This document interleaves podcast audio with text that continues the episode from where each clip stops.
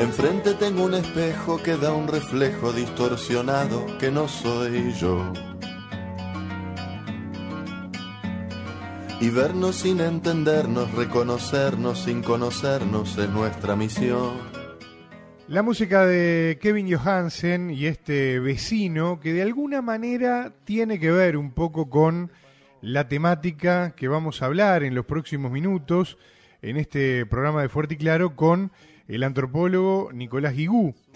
Tiene que ver con justamente la convivencia entre nosotros, las relaciones humanas y en definitiva la recomposición de los espacios presenciales que de a poquito, de a poquito se viene dando como un proceso derivado del fin de la pandemia, un fin muy incipiente todavía, ¿no? Eso está también bastante claro desde el punto de vista sanitario, pero que esta recomposición de los espacios presenciales está trayendo, si se quiere, algunos problemas eh, de convivencia entre nosotros.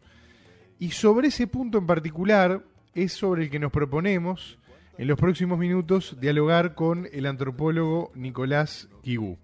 Nico, el gusto grande de recibirte como siempre, bienvenido. ¿Cómo andás primero que nada? ¿Qué tal Martín? ¿Cómo estás? ¿Bien? Bueno, muy bien. La verdad que contento de retomar este contacto con vos se nos ocurrió este tema un poco por generación espontánea, por este diálogo que tenemos contigo, porque claramente estamos observando que están empezando a aparecer algunas dificultades en la medida que las personas van volviendo a sus ámbitos. Y eso es desde ir a la plaza del barrio hasta el trabajo, a lo que sea, ¿no? Como que de a poco se, se están empezando a notar algunas situaciones que tienen que ver con esa recomposición de los espacios presenciales que eran compartidos, pero que dejaron de ser espacios comunes a todos durante tanto tiempo, ¿no?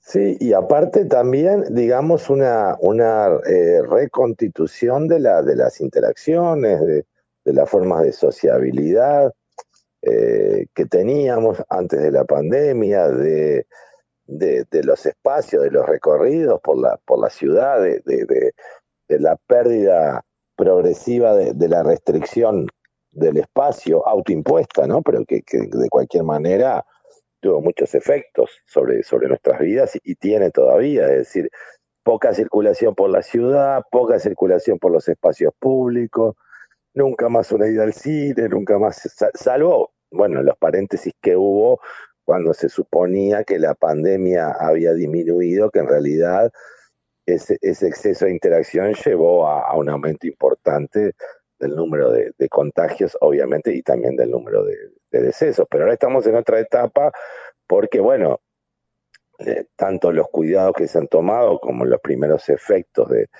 del sistema de vacunación y de los, de los diferentes este, sistemas de vacunación o de las diferentes vacunas y al mismo tiempo de, digamos, los diferentes remedios que se están generando más allá de las vacunas relación al COVID, hace que eh, eh, se recupere, digamos, la confianza, la posibilidad de, la interacción, teniendo una, una sensación de riesgo menor claramente a, cuando se inició la pandemia, ¿no? Claro. Sí, sí, sin duda. Eso, eso se ha eh, modificado. Está muy vinculado con el miedo, Martín, y muy vinculado con la muerte con el miedo y con la muerte y con el otro como, como riesgo, como, con el otro como, como, como peligro de eh, contagio, de fuente de contagio. Y por otro lado, por la necesidad del otro, porque soy un ser humano, obviamente.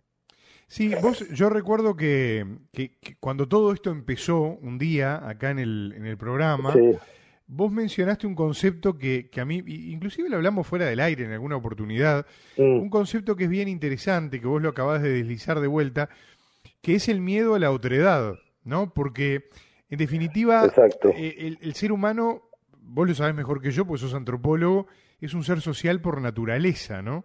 Pero a la vez necesita del otro y en este caso esto se ha convertido en una dinámica tan perversa en la que finalmente nos tenemos que separar, nos tenemos que alejar del otro, ¿no? Es muy... No, porque el otro, el otro, pero aparte vos fijate que siempre eh, las dificultades con la otredad te llevan a diferentes relaciones afectivas con ese otro que vos consideras diferente. Es decir, amor al otro, ¿sí? las diferentes afectividades hacia el otro, obviamente que existían con anterioridad al COVID. Ahora, ¿el COVID qué produce? Produce una alteridad radical, porque e, el otro es el otro que no soy yo, el otro humano, humana, blanco, negro, violeta, viejo, niño, joven, extranjero, nacional, que puede ser una fuente de, de, riesgo para mí en el sentido que puede ser un portador del COVID. ¿sí? En ese sentido. Entonces, es una construcción de alteridad radical que empieza a, vencerse ese miedo. Bueno, y todos los conceptos, la idea de burbuja, por ejemplo, que es una idea muy aislante, ¿no? En relación a, a, u otros, los límites del otro, que en general terminaron siendo los pequeños círculos familiares y de amigos, ¿no? Claro. Eh, y en general también hubo, hubo bastante, te diría, no sé si hubo bastante disciplina, pero sí en muchos sectores de la sociedad prendió muy fuerte el tema de la, de la burbuja, de no inaugurar nuevas interacciones, de no inaugurar nuevas formas de conocer al otro, de no inaugurar este, posibilidades de conocer a otras personas, salvo aquellas de carácter virtual. Claro, claro. Claro. Es decir, eso también, porque el mantenimiento de, de, la seguridad tuya, de las personas que estaban, que te rodean, tu familia, tus amigos, etcétera, los círculos más privados, está en función de tu conducta en relación a otros, que cuál era básicamente esa conducta, la conducta decía, era no ampliar el número de interacciones. ¿Sí? ni de personas conocidas, es decir, no ingresar nuevas, nuevos elementos, por decirlo así, a tu burbuja. y mantenerte en esa regularidad y en esa conducta. Eso llevó a, un aislamiento individual y grupal muy importante, que evidentemente, bueno, arrastra una cantidad de problemas que en general pasa, inclusive a veces pasa a nivel institucional, que es extraño porque no se evalúa de manera adecuada los efectos de la pandemia sobre las personas. No hay una evaluación concreta y adecuada. Se dice, bueno, sí, aumentó, por ejemplo, la gente que estudia suicidio sabe que aumentó el suicidio, la gente que estudia toda la temática de violencia doméstica, de violencia y demás, sabe que aumentaron los casos, ¿sí? Claro. Sabemos que eh, eh, también diferentes este, eh, dimensiones que tienen que ver con la salud mental han sido afectadas, si la salud psíquica, simbólica, mental, han sido afectadas. Sí, pero todo eso en algún momento parece que se vuelve una dimensión abstracta que no tiene aplicabilidad, que no es aplicable a los sujetos concretos que están trabajando y produciendo el mundo. Digo, trabajando en un sentido amplio del término, ¿no? Que están, no sé, desarrollando actividades como estás desarrollando vos ahora, Martín, como estamos desarrollando conjuntamente, o no sé, dando clases, escribiendo, bueno, en fin, haciendo lo que podemos en el marco de estas restricciones. y se supone que uno debe portar una racionalidad y una conducta y un tipo de práctica inalteradas claro.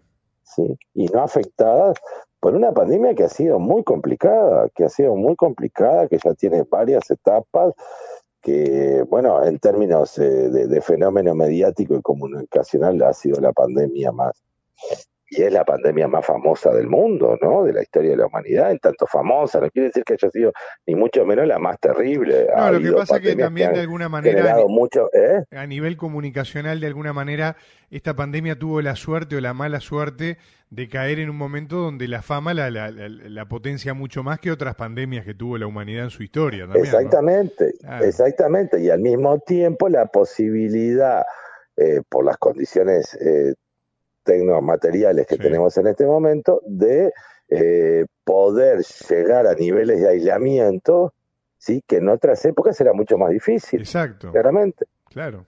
Este, y bueno, y seguir manteniendo una, obviamente que la vida social ha sido afectada de forma extrema, pero sí seguir manteniendo, digamos, algunos aspectos de la vida eh, social que, que, que, se siguieron este, construyendo y, generando y, produciendo eh, gracias también a esta revolución tecnocomunicacional. Claro. Así que la propia pandemia, aparte, colaboró a acelerar. El otro día estábamos hablando, por ejemplo, en el caso de los que damos clase.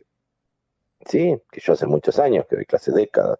Entonces, claro, eh, la otra vez pensábamos, ¿qué cantidad de estudiantes en un periodo normal hubiesen abandonado su, su, carrera, sus estudios, su formación, si no fuera por las plataformas virtuales que estamos utilizando. Absolutamente. Ahora, antes del COVID, nosotros teníamos claro este tema, bueno, teníamos claro un poco el tema de la deserción y había programas para, para en fin, apoyar y que las personas siguieran estudiando y demás, pero de hecho esta herramienta ya existía. Claro. cuando digo esta herramienta, digo el conjunto de, bueno, se ha vuelto este, muy conocida el Zoom y de hecho, por ejemplo, la Universidad de la República nos ha eh, comprado, por suerte, ha comprado matrículas de Zoom libre para todos los docentes, lo cual es muy bueno. ¿sí? Este, pero era una herramienta que tal vez un poco menos sofisticada, aunque ya había otras, la podríamos haber utilizado antes de la pandemia. Claro. ¿sí? Y eso hubiese permitido que muchísima gente que dejó sus estudios, que, ahora son estudiantes, por ejemplo, no sé, un caso, mujeres que recién tienen hijos, mujeres en general también que están a cargo de cuidado de personas mayores o, de personas con alguna clase de, de, imposibilidad de, auto este, regularse totalmente. Personas que están en el interior y no pueden viajar. Personas que, bueno, que en este momento, porque justamente el COVID también va generando una restricción económica, una crisis económica. ¿Por qué? Porque hay una cantidad de servicios que vos tenés que cerrar claramente. Al mismo tiempo hay otras partes de la economía que crecen. Obviamente todo lo que tiene que ver con la virtualidad, eh, toda la producción, la, industria satelital y demás está eh, obviamente en pleno auge. Sí, sí, en, este su mejor momento, claro en su mejor momento, claro, pero vos tenés otros rubros que evidentemente se han visto muy afectados por, por, esta situación. también hay muchas personas que eh, eh, o están en, trabajos incipientes o perdieron sus trabajos anteriores. Y también a esas personas podés llegar ahora a través del uso de diferentes plataformas y, ir este, ir apoyando sus sus, este, sus diferentes, este, en fin, eh, este, estrategias para continuar estudiando y ser parte de esas estrategias, ¿no? Nicolás, eh, conjuntamente. Todo eso era, era impensable para nosotros. Fíjate los terapeutas. Mira, este, me acuerdo una, una colega que estaba haciendo un trabajo interesantísimo sobre este, las terapias psicológicas de diferente orden y la virtualidad. Entonces, claro, había toda una cuestión de que había que estar presente, que no estar, que, que el, profesional, el psicólogo, el terapeuta, tenía que estar eh, presente junto al paciente, que no podía hacer eso de dar porque ya estaba, eh, se estaban generalizando las terapias virtuales, ¿verdad? Y bueno, y toda esa discusión, que inclusive, bueno, en algún momento la Asociación Psicoanalítica de Uruguay se pronunció y demás, caen por su propio peso, ¿por qué? Porque la gente no puede interactuar más con sus terapeutas de diferente orden. Entonces empieza a haber toda una virtualización de diferentes prácticas que tienen que ver, por ejemplo, con la salud mental, que tienen que ver con el mundo del trabajo, que tienen que ver con, la dimensión organizacional de la sociedad, que tienen que ver con lo educativo. Nicolás, eh, retomando un poquito para atrás, eh, en base a esto que vos venías explicando, ¿no? Y volviendo a la recomposición de los espacios presenciales que, que, nos vuelven a encontrar o que nosotros los volvemos a encontrar a ellos, ¿no? Esos lugares compartidos. Hay mucho también que tiene que ver con, con, otro, con otra faceta, mira por dónde te llevo, pero que tiene que ver con, con toda la comunicación no verbal también, ¿no? Que es muy interesante porque ahí juega desde la proxémica que ha cambiado, siempre, siempre la hubo, digamos, ¿no? Pero, pero en este caso mucho más, hasta otro montón de cosas que hacen justamente a esa comunicación no verbal y que muestran un montón de cuestiones, ¿no? De, de miedos, de fobias. Y, y, una cantidad también de, invenciones, por así decirlo. Por ejemplo, los fondos que se empiezan, los fondos virtuales que se empiezan a, a, diseñar para, para que la gente los utilice de diferente orden, de los más fantasiosos hasta los más neutrales, las personas que empiezan a armar su propia escenografía, ¿sí? Este, para, para la producción de diferentes, eh, para, para, en fin, para, para generar un tipo de mirada sobre las interacciones que, llevan adelante o las intervenciones para mostrar su estatus social o su conocimiento. Claro, sí, sí, sin duda. Sí, eh, es decir, todas formas de comunicación que son, eh, que es comunicación no verbal, que es visual, pero que tampoco también es otro tipo de construcción visual porque ya no está vinculada de manera directa al cuerpo humano en una en un eje espacio-temporal determinado, es decir, tu cuerpo no está ahí, ¿sí? Sí, sí, claro. Y entonces eh, eso revoluciona también toda la, toda la características y las posibilidades de lo que nosotros entendíamos como revolución, perdón, como, comunicación no verbal. Claro. En las revoluciones empiezan a aparecer nuevos tipos de código, de repente, ¿qué se siente como invasivo? ¿Qué no? ¿Sí? Claro. ¿Cómo empezar a decir, claro, todas estas plataformas empiezan a establecer sus propios códigos? Entonces, hay, hay, hay, formas, por ejemplo, de trato que son mucho más evidentes y empiezan a estar protocolos, eh, este, eh, digamos, empieza a haber protocolos. Y otras que no están tan claras, ¿sí? Y que dependen desde, desde culturas de las redes, de diferentes redes, de culturas generacionales. Ahí intervienen una cantidad de elementos que, que, se entiende por spam, qué se entiende si sos invasivo, si no. Claro. Eh, es algo, es, Todo, digamos, una revolución que se está generando este, riquísima. Estamos en el medio de un proceso de aprendizaje también, claramente, ¿no? Claramente. Hay otra... Claramente, y que aparte no, no, no termina en, su sofisticación, porque también estas plataformas van transformándose, este, volviéndose cada vez más amigables en varios, en varios aspectos. Al mismo tiempo tratan, aunque, aunque en la mayoría de los casos no lo logran porque no sé si se puede lograr mejorar mucho eh, sus formas de, seguridad, aunque claro, e, es, muy difícil eh, evaluar, em, eh, digamos, las formas de regulación y las formas de, control de la propia información que vos producís en esos ámbitos virtuales. Claro. Sí. Es decir, no, no sé, dos por tres pasa, por ejemplo, que hay una defensa de tesis por el doctorado de maestría y eh, hackean eh, eh, toda, toda, toda la defensa y pasan cualquier tipo de películas o imágenes, o también reuniones que son afectadas o, clases. Entonces, hay muchas quejas en, torno a, a, esa forma de, violentar estas plataformas, pero también tenés, digamos, modalidades que son tal vez mucho más perversas, que es el uso silencioso y, muy difícil de, mm, controlar de toda la información que se produce ahí. Claro. Claro, eso también es otro peligro. Imagínate la cantidad de cursos, clases, producción de diferentes tipos, reuniones. Bueno, al principio era tan insegura, por ejemplo, la plataforma Zoom, que las empresas, las empresas se pusieron a espiar. O sea, cada, cada buró de cada empresa espiaba lo que hacía el otro. Bueno, eso evidentemente, eso evidentemente mejoró, pero es muy difícil asegurar que las plataformas no son fuente de, información y nosotros ya sabemos que el conocimiento es poder y, es dinero para eh, las propias empresas que te están vendiendo. Sí, sí, porque además nada, no, nada nos garantiza nada nos garantiza la, la, verdadera reserva, ¿no? A mí me gusta cuando uno de repente inicia un chat de WhatsApp con alguien, ¿no? Y te dice, la información está encriptada, no sé qué, no sé cuánto. Yo, la verdad, digo, podré, entre comillas, firmar un acuerdo, pero es muy difícil realmente tener la, la certeza eh, de qué va a pasar con esa información, ¿no? Porque todo es información, todo es contenido, ¿no?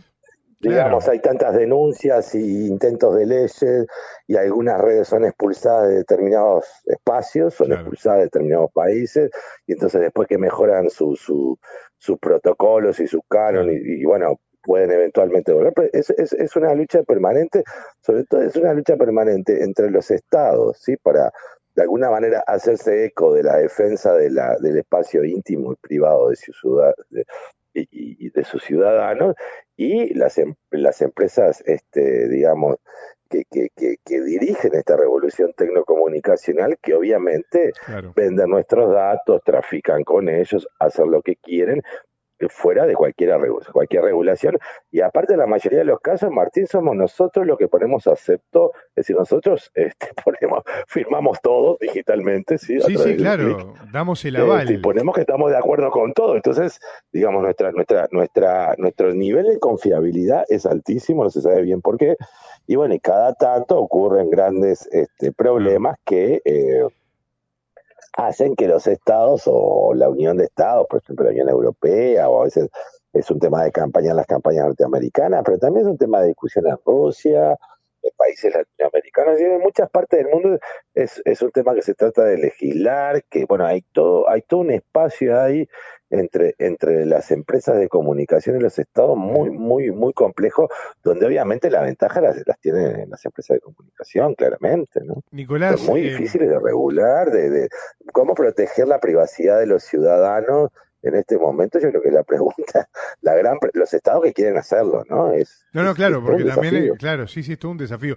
Eh, estoy llegando al final, pero quiero aprovechar para preguntarte, porque en esto de la recomposición de los espacios presenciales y, y toda esta resaca que nos va a dejar y nos está dejando la, la pandemia, eh, justo eh, Vanessa preguntaba, eh, porque además ella es psicóloga, es sexóloga, por el capítulo de los abusos sexuales, ¿no? Que es todo un tema también. porque además dice, los agresores muchas veces están dentro de las familias, ¿no? Entonces, ahí hay todo un capítulo para, para analizar al respecto de ese tema. Sí, que es bueno, lo que hablábamos un poco antes, ¿no, Martín? Así como aumentó la violencia intrafamiliar por la convivencia permanente, aumentó la violencia de género, yo no tengo datos, pero por, por todas las tendencias es obvio que tiene que haber aumentado el número de abusos sexuales también, claramente. Bueno, y eso también eh, eh, sirve para pensar qué relaciones familiares y qué vínculos afectivos se están construyendo en esta sociedad, ¿sí?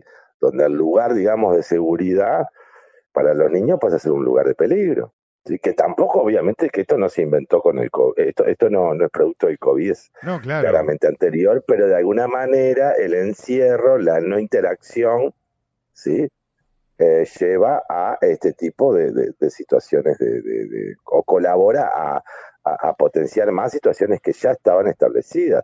También en otro rubro alejado de este, porque no tiene nada que ver con el abuso, pero sí este, en el espacio de, del erotismo y, de la sexualidad, bueno, tenés todo, toda una dimensión hipermaquinizada que ya venía antes del COVID, estoy hablando sobre todo de las plataformas tan exitosas que hay en este momento para que la gente tenga sexo casual o inclusive para que se conozcan, y ahí se forman muchísimas parejas. Es como, este, digamos, este, en otra época, en la época del mundo neológico, existían este, instituciones que o lugares donde las personas se conocían para hacer pareja, así. Bueno, también todo eso ha sido virtualizado. Entonces vos lo que tenés ahora es un fenómeno nuevo, que ya hay varios trabajos etnográficos y demás, pero que se renuevan permanentemente de la búsqueda afectiva, erótica y sexual a través de las redes, con redes específicas especializadas en el tema. Claro, claro, Que cambia totalmente la perspectiva de de, lo que se puede entender por amor, por sexualidad, por encuentro erótico, ¿sí? por expectativas, por formas de interacción, por presentación, ¿sí? en la vida cotidiana, en la vida social, en la vida amorosa. Es otro, es otro rubro. Y también, obviamente, el COVID alimentó eso de manera exponencial. Es decir, creo que había una... Porque, claro, la cultura del encierro empezó antes que, que, que, todos estos procesos generados por por el, por el COVID. Empezó antes y estaba muy incentivada justamente por la revolución tecnocomunicacional, ¿sí? Eh, esa cultura de estar encerrado en una oficina o en la casa trabajando con computadoras, con plataformas, con tablets, con celulares y demás. Sí, e inclusive pasando, pasando el tiempo libre, como puede ser un fin de semana, jugando, ¿no? Y estando siempre conectado, siempre Exactamente. conectado, ¿no? Exactamente. Entonces, ese proceso de, de, de encierro y conexión, ¿sí? De cyberconexión, lo que va a hacer es eh, acelerarse y ampliarse a prácticamente toda la vida social por, por, por bueno, por, por, por obviamente el efecto de encierro eh, generado, este, propiamente generado por el COVID. Entonces vos tenés la herencia de esa cultura del encierro, que ya venía antes, con anterioridad del COVID, y su eh, reforzarse eh, el reforzarse de esta cultura a través del COVID que te obliga a mantenerte aislado. Nicolás, yo te quiero agradecer muchísimo este rato para ayudarnos a pensar y para reflexionar de estos temas. Como siempre te digo, bueno, este, puerta y micrófono abierto para, para volver a conversar en breve de todos estos asuntos, pero es bien interesante. Yo creo que son, son temas, Martín, muy importantes, porque más allá de todo lo que hemos escrito varios, yo escribí varios artículos sobre el tema eh, hice, no sé cuántas entrevistas, yo ya no sé, pero muchísimas. Yo siento que hay un déficit en la, ¿cómo decirte? En la reflexión comunicacional sobre, sobre lo que sucedió acá en Uruguay. Mientras que afuera hubo un boom, digamos, de, libros, de film, de artículos. Acá fuimos muy pocos los que tratamos de pensar eh, este tema en el marco de la revolución tecnocomunicacional, con todas las, las, mira, justo te mandé una información que con una colega estamos coordinando un, grupo de trabajo en un congreso argentino de religión, te lo mandé hace poquito, Martín, con Rosana Paseji, y eh, bueno, evidentemente que todo lo que tiene que ver con dimensiones eh, vinculadas a, ciertas búsquedas espirituales, autoayuda, eh, formas de, estar mejor, lo que se puede entender en, ese, en, ese espacio que, se ha construido a lo largo de los años en torno al bienestar personal, al bienestar individual, a la búsqueda de ciertas formas de trascendentalidad y demás, como los gurúes, los consejeros y los líderes eh, religiosos o líderes que, que, en fin defienden y, promueven ciertas cosmologías y filosofías, está tan presente eh, en el cotidiano virtual de, las personas hoy en día, ¿no? Y eso también, a ver, ya existía con anterioridad a, la, a, todo el proceso de la pandemia, pero con la pandemia también se acelera, también se acelera. Pues yo te digo, creo que todavía tenemos un déficit en relación a la reflexión comunicacional. Claro. ¿sí? Claro.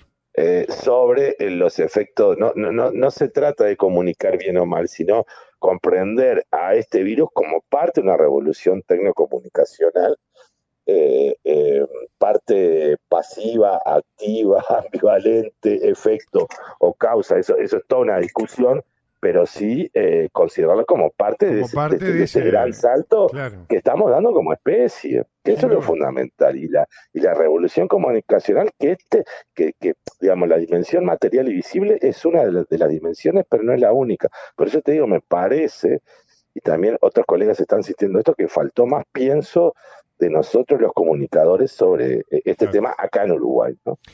Nicolás, como siempre, te quiero agradecer muchísimo. Si te parece, en unos días te volvemos a convocar y seguimos hablando de todos estos temas, ¿eh? Sigamos hablando entonces. Te mando un abrazo. intercambiando y produciendo y generando este conocimiento entre todos. Un abrazo muy grande. ¿eh? Eso es lo más importante. Un abrazo. Un abrazo grande. Nos vemos, Martín. Chao, hasta luego.